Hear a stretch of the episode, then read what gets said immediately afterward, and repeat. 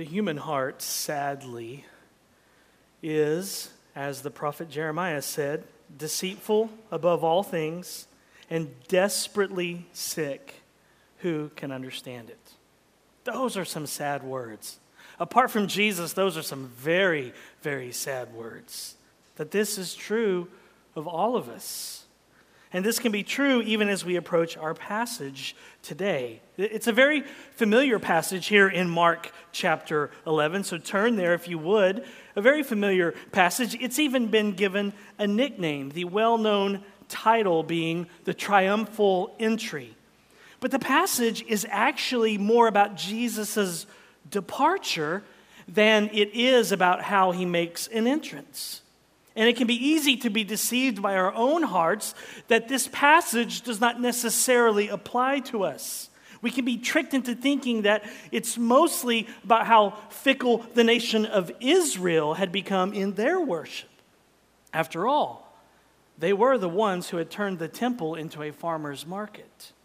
The temple, in fact, had become a farmer's market where you could get the best free range lambs to offer as a sacrifice where you could get non GMO grain to offer as an offering, where you could get imported sea salt, and where you could find locally sourced honey. All, of course, to improve your sacrifices.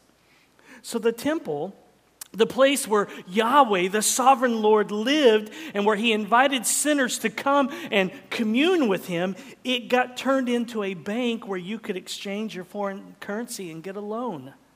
It got turned into a petting zoo, the temple where sinners could go and worship and enjoy the Lord. Became this all in one farmer's market bank petting zoo. That's how far away the nation of Israel had drifted.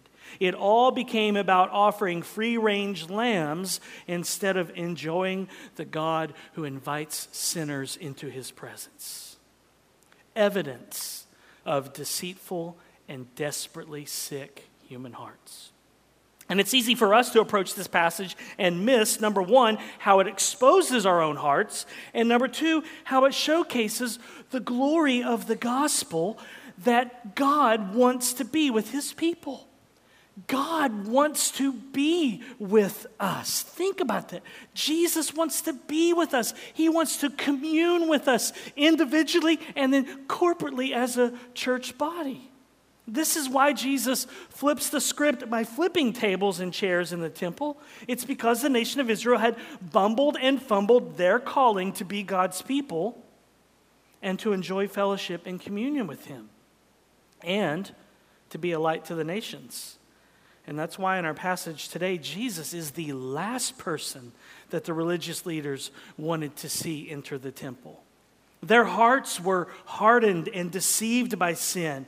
They just wanted to look good on the outside and merely go through the motions and not be changed and not be transformed.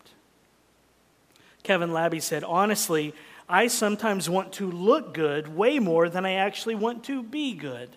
Yep, that self reliance, self centeredness, and self righteousness needs to die. Big time. Jesus seems to agree. Discipleship is simultaneously life in Jesus and death to self. When I was younger, I liked reading the story of Jesus cleansing the temple. I sensationalized it, imagining him flipping tables and whipping money changers like an 80s action hero terrorizing Soviets. It was gratifying to imagine a fiery eyed Jesus confronting the sins of others, those who would dare turn his house into a den of thieves. Later, I realized that Jesus is even more zealous about cleansing me, a temple of the Holy Spirit. If it's not of him, it's got to go. Uh oh. This is where the Pharisees and religious leaders were. They wanted to look good on the outside more than they wanted to be good. They were resting on their self reliance, their self centeredness, their self righteousness, and all of this trickled down to the nation, to the average worshiper in Israel. And we'll see Jesus deal with them in today's passage. Jesus will come flipping tables and whipping money changers like an 80s action hero terrorizing Soviets. This is how much Jesus will be grieved at the religious leaders and the system of works righteousness that they had perpetuated all of these years, where you can just go through the motions, where you could be good enough to be made right with God. So Jesus will bring the hammer down on the old covenant religious system, and Jesus will announce that He is the true Israel. He is the true sacrifice. He is the true temple. So turn to Mark chapter 11 if you haven't. And what we'll see today is that Jesus invites sinners to come to him by faith. And here's the good news that our desperately sick and deceitful hearts need to hear this morning Jesus can't get close enough to his people. Jesus can't get close enough to us. He, he wants to be with us. Isn't that good news? That God cannot get close enough to his elect people, and he knows our hearts, and he wants to be with us. That's why God lived in a tent in the Old Testament. Where was the tabernacle under the Old Covenant? In the center of the nation of Israel, in the middle of all of the people. And then God moved into a temple because he wanted to be close to his people, because he loves being close to his people, and because he wanted the nations to come and worship and enjoy him and then become a part of his family too. But as we're about to see in Mark's gospel, the nation of Israel had turned God's home into a zoo. They turned it into a farmer's market they turned it into a bank. But Jesus will do what the nation of Israel could not do. He is the true temple, He is the true sacrifice. And now, His people can't mess it up. Jesus secures our status as sons and daughters of God and our behavior. Our desperately sick and deceitful hearts cannot mess this thing up. Now, in the new covenant, it's all riding on Jesus and what he has already done for us through his life, death, and resurrection. It's all riding on him, not us. And speaking of riding, Jesus has some riding to do on a donkey. So let's look at his word now. Mark chapter 11, beginning in verse 1, hear the word of the Lord. Now, when they drew near to Jerusalem, to Bethphage and Bethany at the Mount of Olives, Jesus sent two of his disciples and said to them, Go into the village in front of you, and immediately as you enter it, you will find a colt tied on which no one has ever sat. Untie it and bring it. If anyone says to you, Why are you doing this? say, The Lord has need of it and will send it back here immediately. And they went away and found a colt tied at a door outside in the street, and they untied it. And some of those standing there said to them, what are you doing untying the colt? And they told him what Jesus said, and they let them go. And they brought the colt to Jesus and threw their cloaks on it, and he sat on it. And many spread their cloaks on the road, and others spread leafy branches that they had cut from the fields. And those who went before and those who followed were shouting, Hosanna! Blessed is he who comes in the name of the Lord. Blessed is the coming kingdom of our father David. Hosanna in the highest. So Jesus is still continuing on his journey to Jerusalem where he knows that the cross awaits him. And as they come near to the villages of Bethphage or Bethphage, not sure how to pronounce it, um, and they come to the village of Bethany, Jesus sends two of his disciples into the city to get his ride. Jesus is going to come cruising into Jerusalem like an 80s action hero riding on a donkey. So Jesus sends two disciples into town not to fetch the Batmobile, but to fetch a donkey. Jesus is not as Bruce Wayne as you and I want him to be. He's humble, he's meek. Oh, make no mistake about it, he has power, but he's also meek and kind and gentle and very, very, very, very humble. So Jesus tells them that they will find a donkey tied up and they should take it. And if anyone asks what they are doing, they're to tell them that Jesus needs the donkey. And it goes down just like Jesus said. They find the donkey, they start to untie it, then the owners run up and ask what they are doing, so the two disciples tell them that Jesus needs the donkey and he will send it back soon. I mean, you can't miss this incredible and this awesome truth here that Jesus was totally in control. He's walking towards his death, and yet he is totally in control. He knew there was a donkey in that town that had been waiting its whole life to have Jesus sit on it. The donkey may not have known that, but Jesus knew it. Jesus knew 10,000 years ago. Jesus knew on the day that this donkey was born that one day he would ride it into Jerusalem and ride it to his death. And Jesus knew that the owners would freak out when the disciples took the donkey. So that whole situation was under his control. Everything that happens in this passage is under the control of Jesus. And Jesus knew that the moment he rode on this donkey and made his way to Jerusalem, that he was fulfilling a prophecy that was spoken back around the 520s BC. Zechariah chapter 9, verse 9 says, Rejoice greatly, O daughter of Zion. Shout aloud, O daughter of Jerusalem. Behold, your king is coming to you. Righteous and having salvation is he, humble and mounted on a donkey, on a colt, the foal of a donkey. Matthew tells us in his gospel that Jesus was fulfilling this prophecy when he hopped on that donkey. This passage, as I mentioned, is called the triumphal entry, but this is the triumphal entry Zechariah style. As Jesus rode on this donkey that had never been ridden before, he was fulfilling a 500 plus year old prophecy. Now, in the ancient Near East, kings often rode on donkeys, so this would be not unusual for a king to do. But what is unique about this event is that it stresses the humility of Jesus, which the prophet Zechariah points out. Riding a donkey rather than a chariot or some war horse or a tank, it reflects Jesus' humble character and nature. He is meek and kind and gentle. And he's not a sissy either. Okay, just because he's meek, kind, and gentle, he's not a sissy, he's not a pushover. But he is meek and he is kind and he is gentle with bruised reeds and flickering wicks. He is not an out of control, domineering, self absorbed king. He rides in humility, and he rides as one who is totally in control of what is happening. He is humble, and yet he is absolutely in control of everything in his world.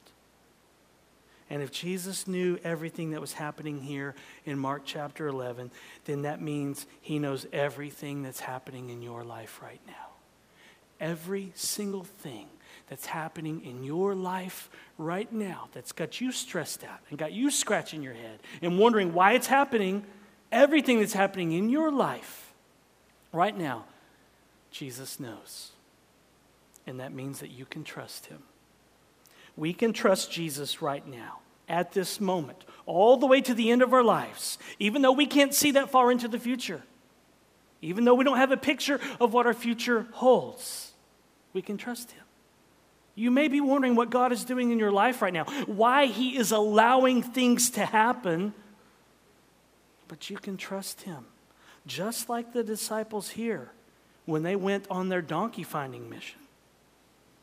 So the disciples return with the donkey, and Jesus gets on it. And as he is making his way to Jerusalem, the crowds begin throwing their cloaks on the ground before Jesus. And they start spreading out these leafy branches too, and they cry out, Hosanna! Blessed is he who comes in the name of the Lord. Blessed is the coming kingdom of our father David. Hosanna in the highest. The word Hosanna means save us now. So the crowd is crying out to Jesus to save them. They have heard his teaching. They have seen his miracles, all the many miracles that he had already done. They had seen the most tender, kind, and compassionate man as he gently dealt with sinners and so now they cry out to him to save them and to set up God's kingdom, to set up the Davidic kingdom that was promised in the Old Testament. And then later in this chapter, we will see Jesus tell them how they can be saved. They're asking to be saved. And later on in the chapter, he will tell them, here's how you can be saved. But now is not the time. Jesus knows the cross awaits him. He did not come to set up an earthly kingdom and overthrow Rome, which were the expect- expectations of the people at the time. Jesus came to save sinners, so he has to get to the cross. But Jesus will tell the disciples later in this passage how they can be saved. He will answer the crowd's cry of, Hosanna, save us now. More on that in a moment. But let me point out something here that often gets mentioned by preachers. The crowd that is crying, Save us now, is not the same crowd that will cry, Crucify him later in Jerusalem. The crowd that is crying, Save us now, save us now, is not the same crowd that later on will cry, Crucify him. This crowd has been following Jesus as he has been zigzagging across 30 some cities across uh, Israel. They have been with him. They are mostly Galileans from the north. The crowd in Jerusalem, however, will have this allergic reaction to Jesus because he was a redneck rabbi from a podunk town in northern Israel. If you remember earlier in our series in Mark, I pointed out that the Jews living in Jerusalem did not look fondly on their backwoods redneck brothers from up north in Galilee, which is where Jesus is from. So, this crowd that follows Jesus, they want to be saved by him. And so they cry out, Hosanna, save us now. They do not change their mind a few days later, like some people suggest. As commentator R.T. France says, there is no warrant here for the preacher's favorite comment on the fickleness of a crowd which could shout, Hosanna one day and crucify him a few days later. They are not the same crowd. The Galilean pilgrims shouted Hosanna as they approached the city. The Jerusalem crowd shouted, Crucify him. This crowd loves Jesus. They've been following him. He has captured their hearts. This crowd loves him. It might be a good time to pause and let me ask you do you love Jesus? Have you wandered from him? Is your heart cold or distant? and, whose heart at any moment cannot drift and become cold to our Lord. We've all been there. Maybe you're there today, right now, and Jesus is saying to you, rekindle your love for him today. Is that you right now? Jesus is saying to you, rekindle your love for me. Return to your first love and enjoy him once again. I don't know who that's for, but I just wrote it on the bottom of my manuscript this morning. This crowd loves Jesus. They are crying out for Jesus for salvation, but Jesus knows that now is not the time. Jesus has something else that he needs to do, and it involves a fig tree. Look at verse 11. And he entered Jerusalem and went into the temple. And when he had looked around at everything, as it was already late, he went out to Bethany with the twelve. On the following day, when they came from Bethany, he was hungry. And seeing in the distance a fig tree and leaf, he went to see if he could find anything on it. When he came to it, he found nothing but leaves, for it was not the season for figs. And he said to it, May no one ever eat fruit from you again.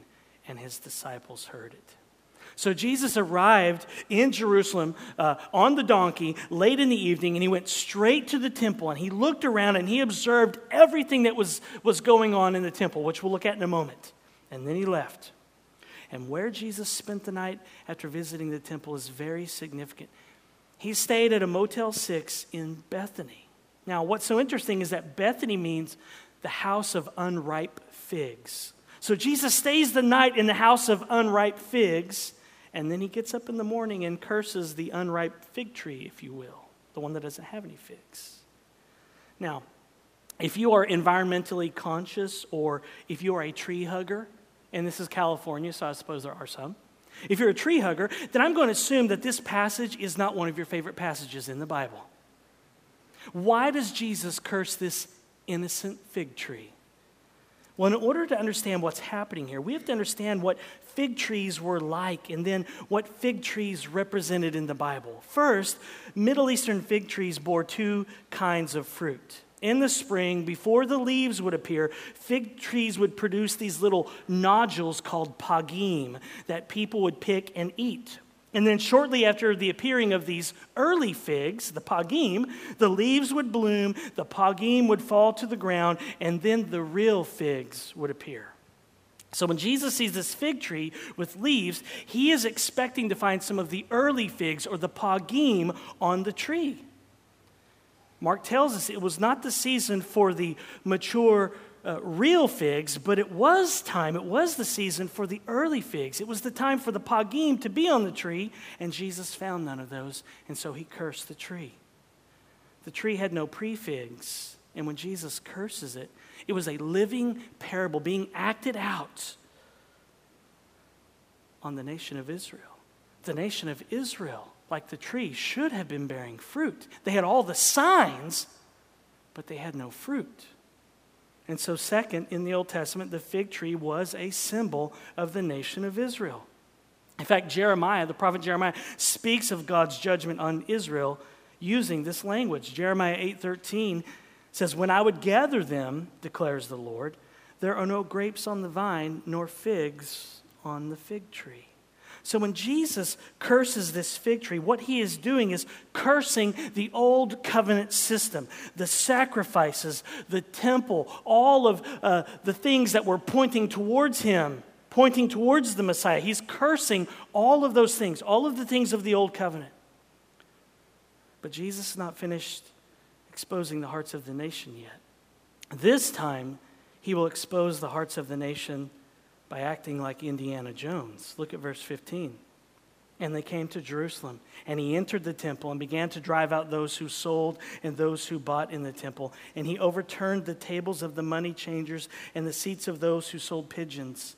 And he would not allow anyone to carry anything through the temple. And as he was teaching them and saying to them, Is it not written, My house shall be called a house of prayer for all the nations? But you have made it a den of robbers. And the chief priests and the scribes heard it and were seeking a way to destroy him, for they feared him, because all the crowd was astonished at his teaching. And when evening came, they went out of the city. Remember, the night before this event, Jesus rode into Jerusalem on a donkey and observed what was happening at the temple. And then he left. And now he shows up again, but he shows up this time like an 80s action hero terrorizing Soviets. Jesus begins flipping tables and chairs over, chasing people out of the temple. John tells us in his gospel that Jesus dumped all of their money out. So picture Jesus breaking uh, all of their piggy banks and just throwing stacks of Benjamins up in the air. John also tells us that Jesus made a whip of cords and chased people away. So picture Jesus like Indiana Jones, skillfully whipping people. If they want to make God's house, the temple, like a circus, Jesus will turn these money hungry people into circus animals that obey his every word and obey his every whip. And then Jesus blocked the entrance to the temple, Mark tells us, and he would not let anyone pass through. Keep in mind something here. Jesus is not sinning when he is doing this. This is a righteous anger because his house got turned into a farmer's market where the greed of man was king, where the almighty dollar was being worshiped, and prayer was nowhere to be found. And neither were any Gentiles. The area of the temple where all of this occurred was called the court of the Gentiles. In this picture, it's the area that's colored in red there, and, and the yellow arrow there is, is pointing to the Holy of Holies in the temple area. So you have this whole huge area there where the Gentiles were invited to come and pray and seek Yahweh. This is where it's all taking place. The court of the Gentiles was this enormous area surrounding the Holy of Holies, and Gentiles could come and they could inquire about Yahweh. They could inquire about the Lord, inquire about his ways, inquire about his laws and his commandments. The temple was to be a place where people, the people of Israel, cried to God in prayer. Jesus quotes both the prophets Isaiah and Jeremiah in verse 17. The temple was to be a place of prayer, a place where you could come and say, I'm helpless, Lord. Help. A place where you could come, as we saw last week, A place of prayer where, number one, you could tell God how you feel. And number two, you could tell God where you hurt. And number three, you could tell God what you want. A place where you take what's going on in your world, the things that you don't understand, and you pair them up with the things that you do know and understand about Jesus. That was to be the temple, a place of prayer where you came with all of your burdens and sorrows and stresses and worries. You take everything in your world, even the things that you don't understand and you pair them up with the things that you do understand and the things that you do know about the Lord. That was to be the temple. And this giant area surrounding the Holy of Holies was supposed to be a place where Gentiles could come and pray those things too, and where they could learn and inquire about Yahweh. But the nation of Israel had lost sight of this. And when Jesus points this out to them, the religious leaders wanted to kill him. They were intimidated by Jesus. They were afraid of him. They only saw Jesus come in like an 80s action hero terrorizing Soviets. They should have been connecting the dots that he was actually the Messiah, but they were blind. Therefore, they did not understand that each flipped table, each hurled chair, each broken piggy bank, each crack of the whip was sending a message out to the world that Jesus can't get close enough to his people. This is why the temple existed. This is why Jesus flipped tables and cracked a whip. But the nation of Israel had lost sight of this. Instead of becoming a place of prayer, a place of worship, the temple became a place of commerce. Instead of becoming a place of rest where you could come in and rest and hear that God is sovereign and hear that He loves you and hear that He forgives you of your sins, instead of being that place where you could come and go, ah, the gospel is true.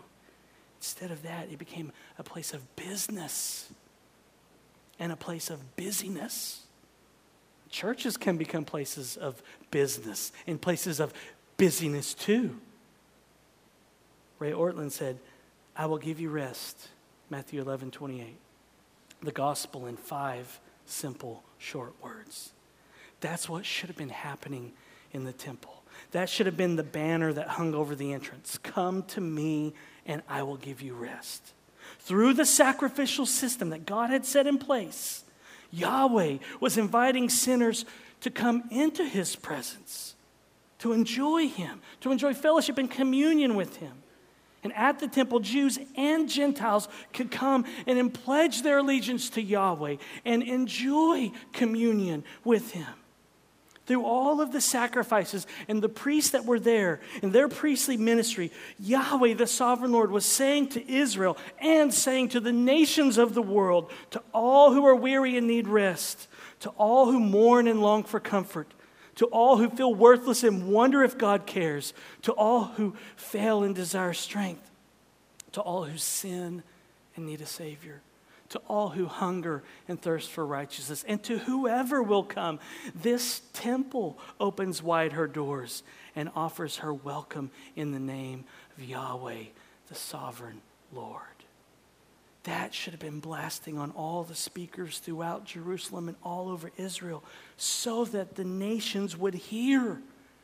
Your God's this good and this merciful and this kind. And then they would come and see what Yahweh was like but Israel dropped the ball.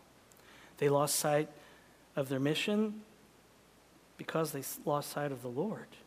And it's easy for churches to do that, isn't it? Israel lost sight of their first love. It's easy for churches to do that. It's actually er, very easy for cho- churches. Did I say?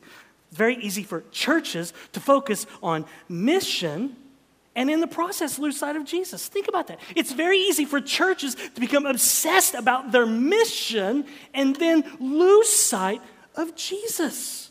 I know that sounds crazy, but it's true.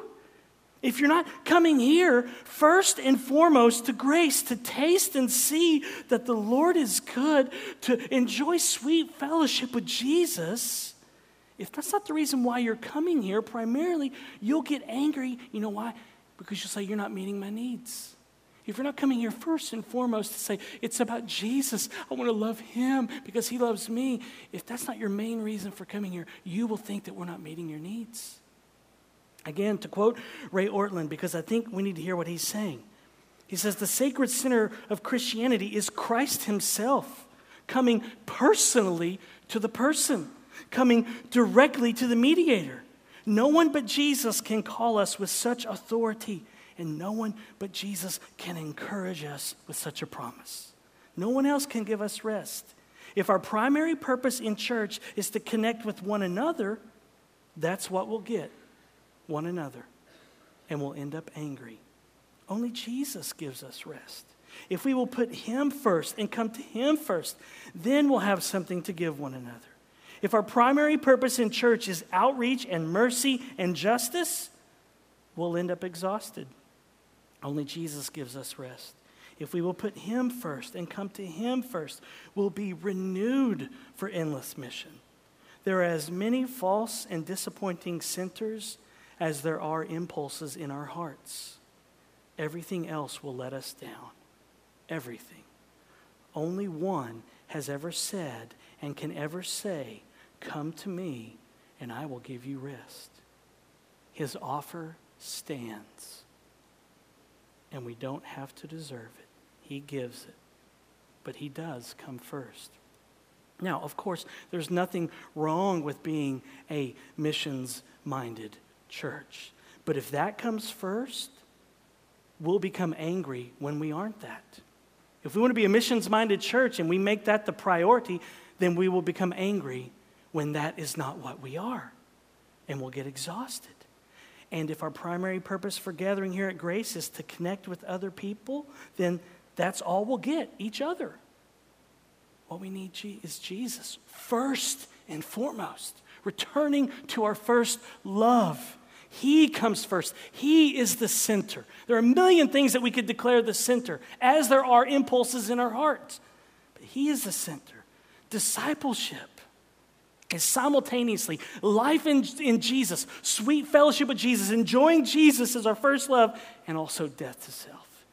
And when we mess that up, or get tired of hearing about Jesus and his love for us, we will end up angry, bitter, and exhausted. This is where the nation of Israel went wrong. Yahweh didn't come first anymore. They had first commandment issues. And then they not only lost sight of Yahweh, they lost sight of their mission to be a light to the nations. That's what happens when Jesus and the gospel are not the primary focus of a church. You eventually lose it all and you don't even know that it happened. You could have 5,000 people and have lost it all. The heart is deceptive, Jeremiah tells us. Pretty soon, you're just going through the motions, just like what was happening here in the temple. And if you know your Old Testament, then you know that this has always been Israel's story. We don't have time to go into it now, but Jesus leaving the temple in verse 19 is an allusion back to Ezekiel 10 when the glory of the Lord leaves the temple. So, this passage should really be called the triumphal departure. That's what was happening here. Jesus departs the temple Ezekiel style. He departs just like the glory of God leaving the temple in Ezekiel 10. And he wakes up in the morning, and Jesus has a breakfast date with the fig tree. Look at verse 20. As they passed by in the morning, they saw the fig tree withered away to its roots. And Peter remembered and said to him, Rabbi, look, the fig tree that you cursed has withered. And Jesus answered them, Have faith in God. Truly I say to you, whoever says to this mountain, Be taken up and thrown into the sea, and does not doubt in his heart, but believes that what he says will come to pass, it will be done for him. Therefore, I tell you, whatever you ask in prayer, believe that you received it and it will be yours. And whenever you stand praying, forgive if you have anything against anyone, so that your Father, also who is in heaven, may forgive you your trespasses. Earlier, the crowd, you remember, cried, Hosanna, save us. And now Jesus tells them how they can be saved. They have to pray, they have to ask for forgiveness, they have to repent of their sins, they have to turn their back on the old sacrificial system and now trust in Jesus. Remember the old sacrificial system, the tabernacle, the temple, the sacrifices, all of these things were pointing toward Jesus. But now, Jesus, the Messiah, has come. So the old covenant is no more, it's not needed. Jesus is the temple, Jesus is the sacrifice. And what saves is faith in his work, his cross, his sacrificial death. And that's what Jesus means when he speaks about cursing fig trees and casting mountains into the sea. All along, Jesus has been speaking about the judgment that is coming on the nation of Israel, the city of Jerusalem, on the temple, and on the old covenant with all of its sacrifices. Jesus has been speaking about judgment, the judgment that's on its way. And so when he brings up prayer, he's talking about faith faith in his work.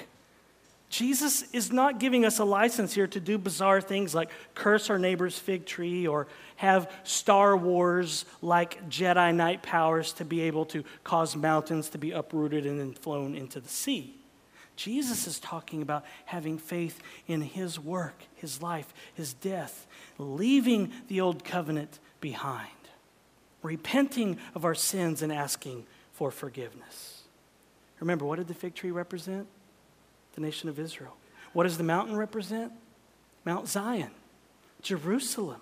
So when Jesus, because it's a little odd when Jesus responds the way he does to Peter. When Jesus responds to Peter pointing out the cursed fig tree, Peter says, Look, the tree.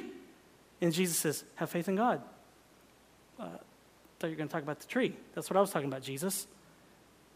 When Jesus responds to Peter pointing out the cursed fig tree, and then Jesus mentions prayer, he is saying that faith in his work now is what saves. In other words, Jesus is saying something like this Have faith in God.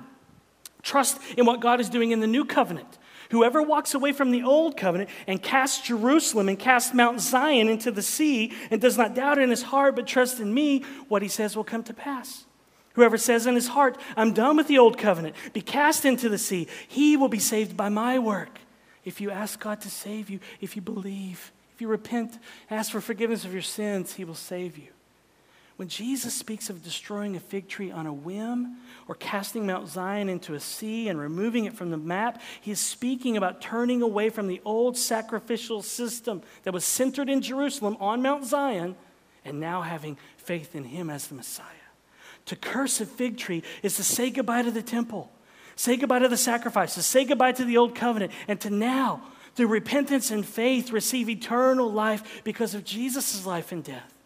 To tell a mountain to be thrown into the sea is to say goodbye to the temple, to say goodbye to the sacrifices, say goodbye to the old covenant, and to now, through faith and repentance, to receive eternal life because of Jesus' life and death.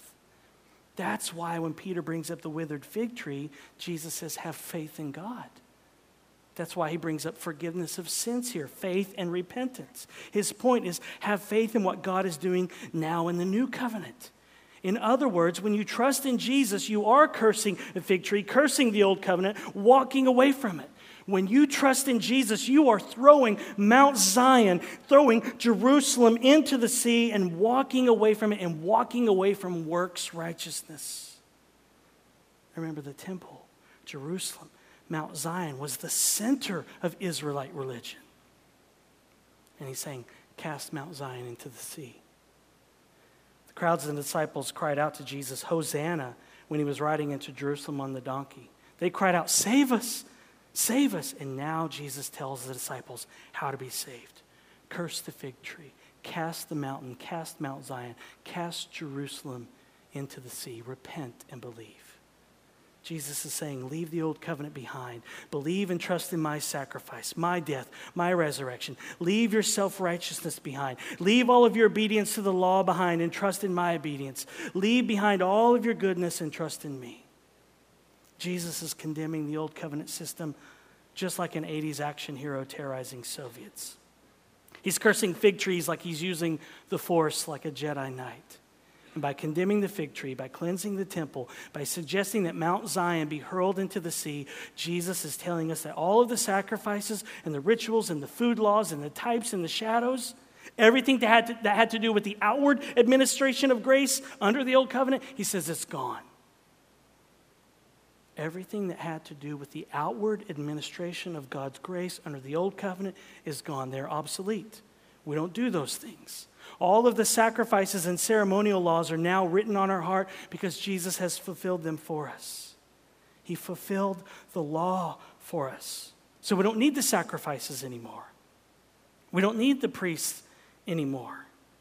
We don't need to go to Mount Zion in Jerusalem. We don't need the dietary restrictions, which at a very practical level, means that bacon is back on the menu. We don't need the cleanliness laws that are spelled out in Leviticus. All of the eternal aspects of the old covenant that pointed to Jesus are now gone because he fulfilled the law on our behalf. And repentance and trust in him is what saves us now. He saves us through repentance and faith. And just as Jesus predicted in Matthew 24, Jerusalem and the old covenant temple was eventually destroyed by the Roman Emperor Titus in 70 AD. And so, within 30 or 40 years of Jesus cleansing the temple, the temple was destroyed. It vanished away in 70 AD when Titus and company took a wrecking ball to the temple. Titus and his army came in like an 80s action hero terrorizing Soviets, except they terrorized the city of Jerusalem and all its inhabitants. You can read about it in Josephus, the Jewish historian. You can read about the destruction of Jerusalem and the temple. It was awful. The carnage that happened when Jerusalem and the temple was destroyed is overwhelming to read about. Josephus said it was like the, there were rivers of blood flowing through the streets. That's how many people died. I think over a million people died, were slaughtered. People were eating their own kids. There was no food. It was incredible carnage. And the temple being destroyed and Jerusalem being ransacked by Titus in 70 AD, in 70 AD was the final nail in the coffin on the old covenant. Jesus is the true temple. As he said in John 2:19, "Destroy this temple and in 3 days I will raise it up." All of the sacrifices that were pointing to him, he has now fulfilled through his death. And now he's the true temple, the true sacrifice. And what the disciples need now is faith and trust not working to earn their way. That's why Jesus says in verse 22 have faith in God. Faith is what connects you to Christ, faith in His work, justification by faith. And faith, Jesus said, is what enables you to forgive others. This is at the heart of the new covenant that Jesus can't get close enough to his people. And he comes to us and meets us here through the preaching of the word, through baptism, through the Lord's Supper. He meets us here because he can't get close enough to his people. And that's the whole point of the incarnation is that Jesus would become just like us, a human being just like us in every way, sin being the only exception. He came to be like us so that we could see him. We could see God with our eyes, touch God with our hands for all of eternity. Derek Thomas said, God's presence is his most treasured gift. It is at the heart of what he promises or covenants to his people. You are with me. That's what Jesus says to us now. You're with me. You're with me now. And as we gather here each week, as we celebrate baptisms like we did this morning, and as we celebrate the Lord's Supper, as we celebrate communion like we did last week, Jesus says to us once again, You are mine. You're with me now. And we want to take this good news to the Central Coast. We want to return to our first love and then take this good news to the Central Coast. We want to be able to look at our neighbors and our coworkers and family members and that barista at Starbucks and invite them to grace and tell them to all who are weary and need rest, to all who mourn and long for comfort, to all who feel worthless and wonder if God cares, to all who fail and desire strength, to all who sin and need a Savior, to all who hunger and thirst for righteousness, and to whoever will come this church opens wide her doors and offers her welcome in the name of the Lord Jesus Christ. I can't think of a better invitation to church than that. Why not try it out on someone this week? Let's return to our first love this morning and let's enjoy Him and then let's go share this good news with others. May John Calvin's life motto become ours this morning. Calvin said, My heart I offer to you, O Lord, promptly and sincerely. Let's offer our hearts now to Jesus, our first love, promptly and sincerely. Jesus, we thank you for your great love for us.